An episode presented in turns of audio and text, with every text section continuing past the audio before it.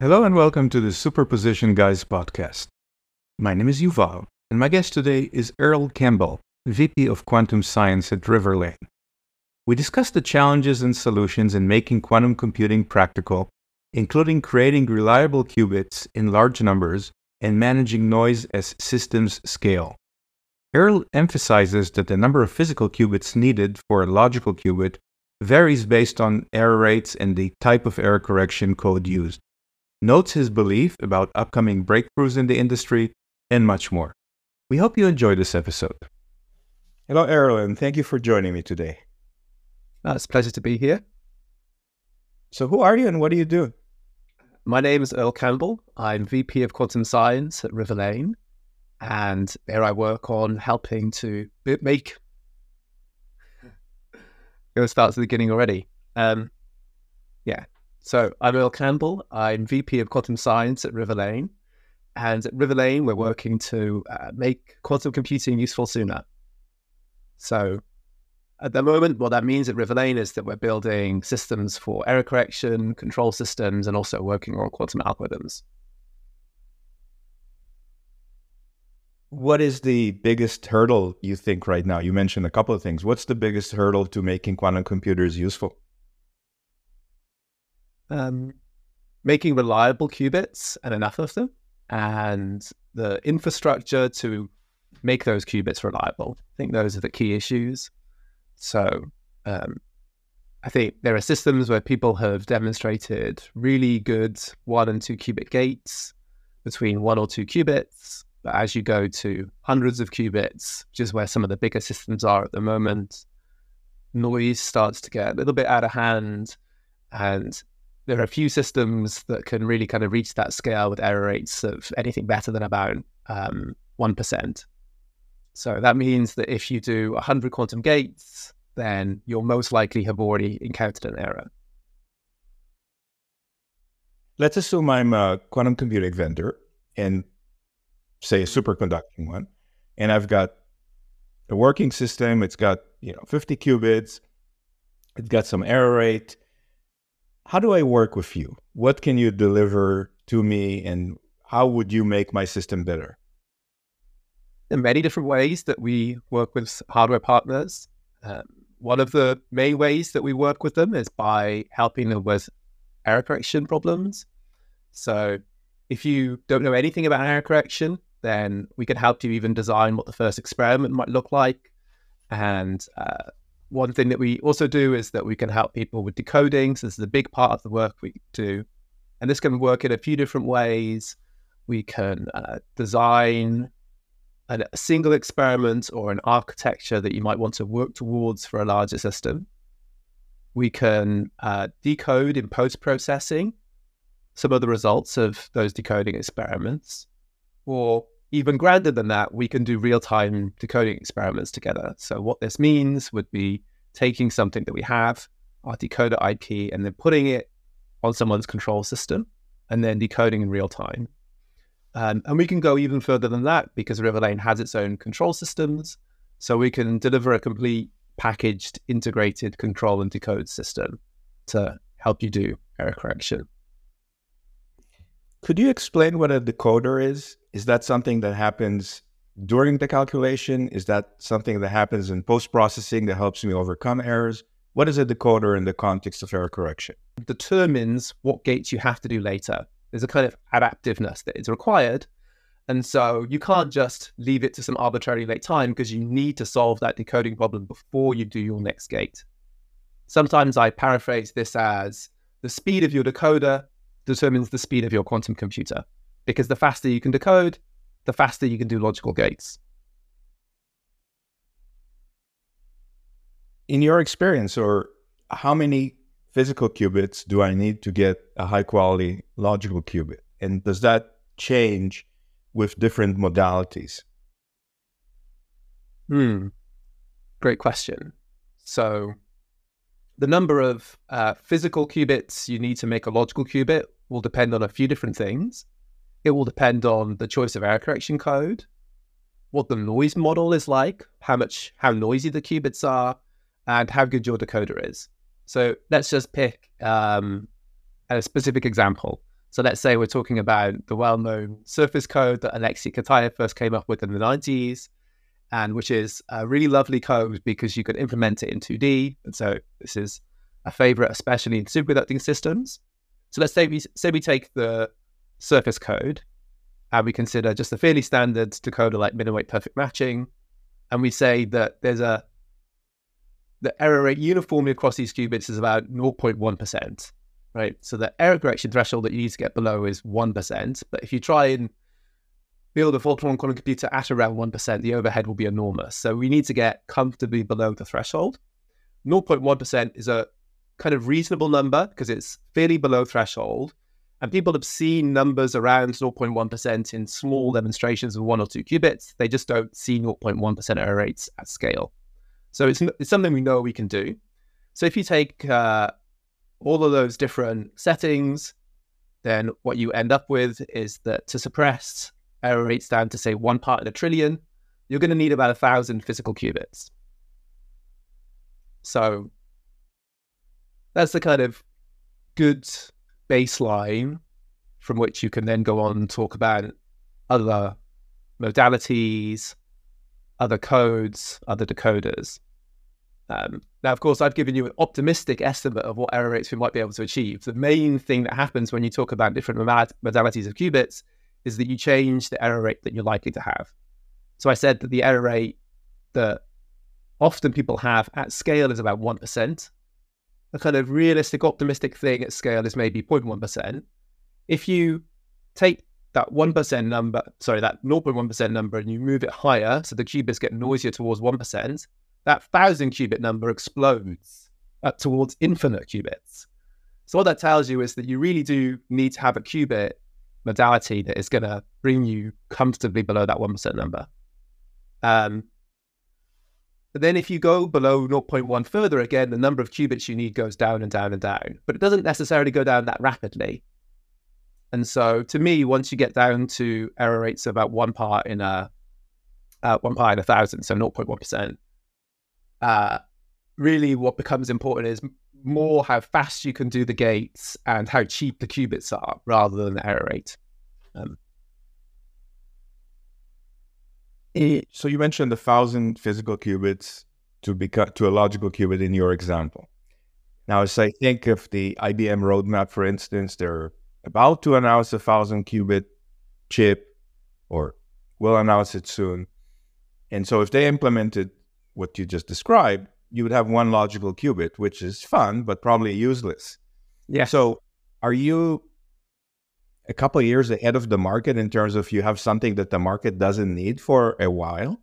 Or do you think that people can use such a product today?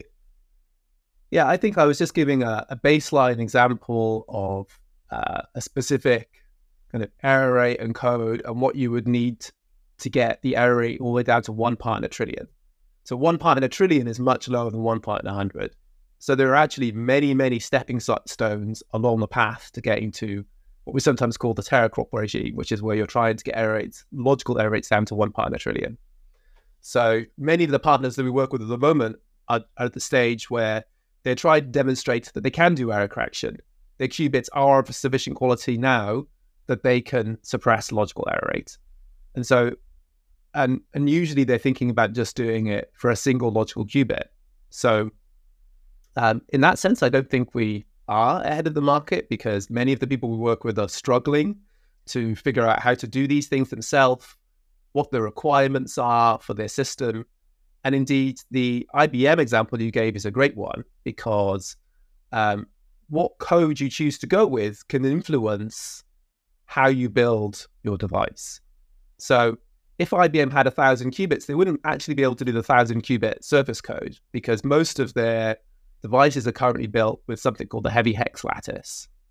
And this was actually the result of some kind of earlier architecture they did, with, led by Christopher Chamberland and some others, where they looked at a specific code that they thought would be nice. And the nice property about it was that each qubit only interacted with 3 other qubits instead of 4 other qubits. And the IBM fixed frequency transmons, they don't like to be connected to a large number of qubits. So for IBM, this was an attractive thing, but it does mean that to achieve the same amount of error suppression, they need even more physical qubits than if they were using the surface code. So they chose some time ago to go in this direction of having fewer connections because that was easier for them to realize. And the most recent update to the IBM roadmap is that they're going to go completely the opposite direction now. They've been advertising that they're going to go towards QLDPC codes, which require much higher connectivity and longer range connectivity. And the attraction of those is that, assuming you can engineer these things, the number of qubits you would require is far fewer. So there are claims and some numerical simulations to back up the claims that you might need, say, 10 times fewer physical qubits per logical qubit if you use QLDPC codes instead of the surface code. But there are still some pretty immense engineering challenges for people to overcome before they demonstrate the first QLDPC code logical qubits. Assuming everyone wants error correction, which I think is a given. Yes. And the various codes, surface code, color code, Steane code, A32 code, whatever, are known. Where is the difficulty for people to do it themselves? Is it in a really fast sampling? Is it in taking that data and converting it to something useful fast enough? What is the unique value that Riverlane brings? Oh, it's almost every step of the journey. I mean, then the hardest end of the spectrum of things that we do is that we build the hardware decoders that work in real time. And so to do this, what we have is we have a team of people, including scientists with a background in error correction like myself, some people who have come from other backgrounds like mathematics and computer science, and then digital design engineers with a background from, some of them came from ARM, for example. And so assembling that team, getting them to learn a common language is really a it's a lot of work and it's a big investment. For most companies, it's going to be far too big an investment for them to make themselves. And the fact that we are doing it on behalf of many, many different hardware companies means that there's a kind of, we can do a much better job than if you split all of those people up equally between all of the hardware companies. I mean, all those people would be duplicating effort all over the place. So that's one very hard engineering end of the spectrum. I found that even fairly kind of more near-term architectural questions like, what should my first logical qubit look like? Most companies don't have enough people that have the years of experience of looking at lots of different QBC codes to be able to tell what would be best for their system. People have been speaking about a quantum ChatGPT moment where all of a sudden the industry realizes that this is great and you should really jump into quantum. What is that moment in your view? What needs to happen, or what's the demonstration, or what's the technical threshold that gets the industry to this moment, in your opinion?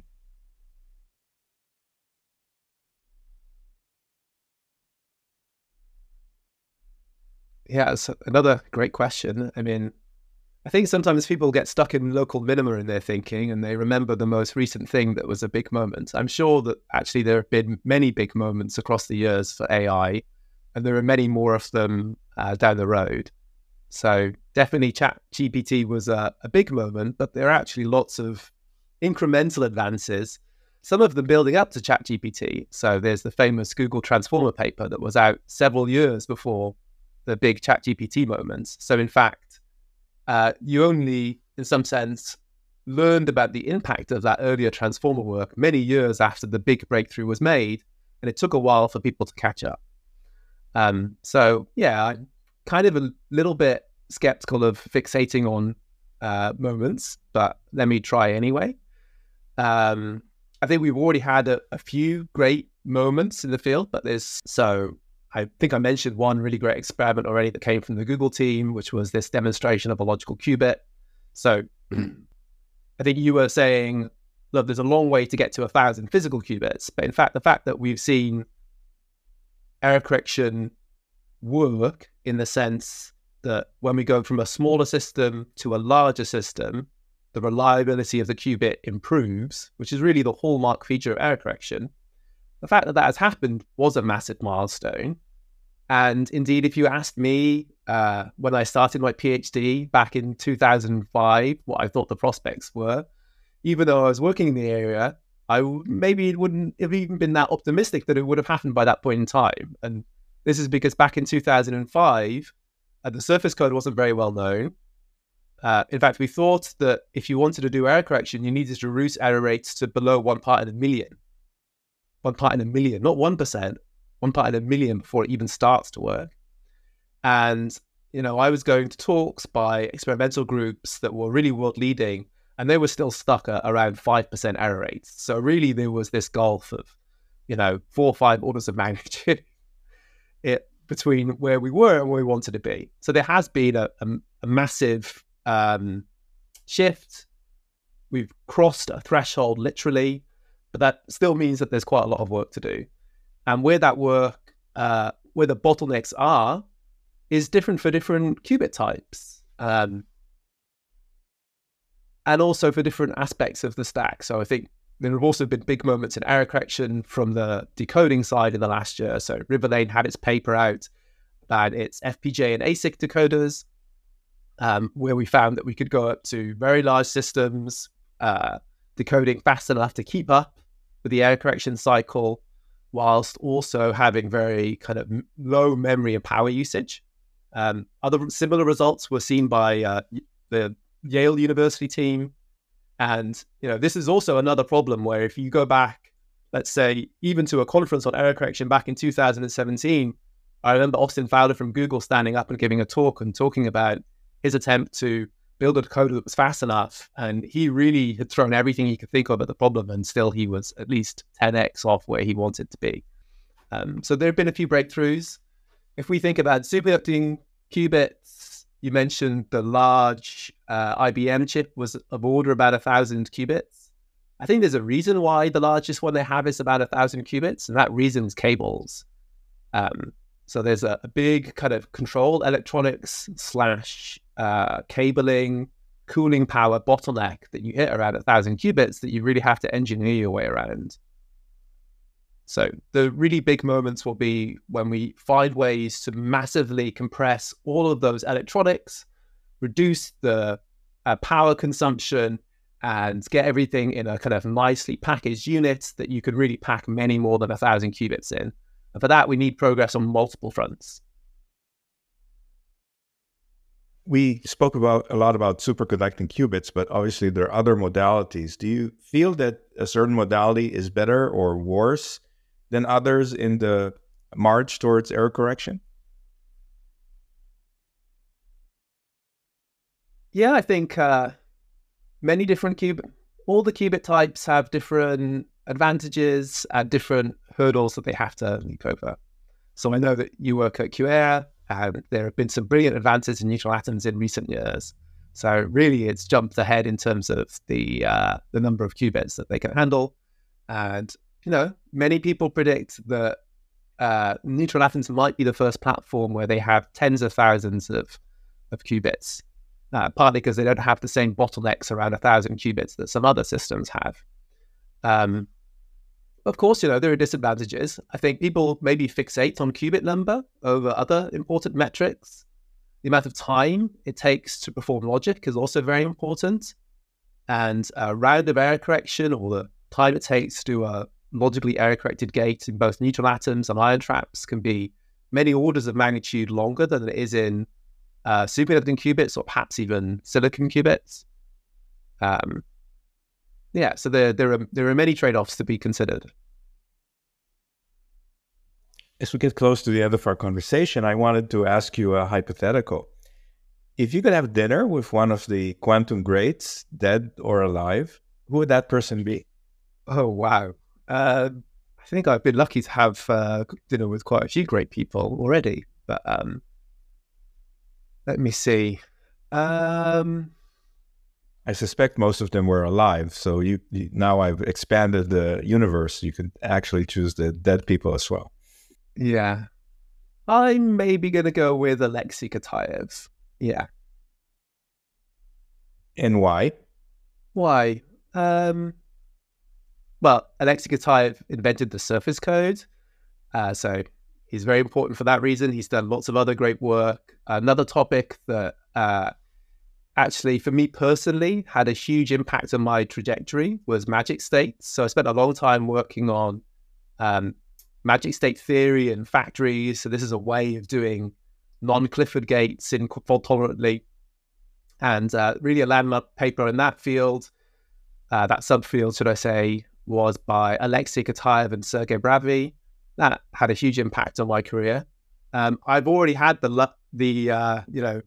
lucky pleasure of working with Sergey Bravyi, so I know him quite well, and I've seen Alexei Kitaev from afar on the Caltech campus, walking past as he rushed off to get his lunch, but I've not actually met him in person.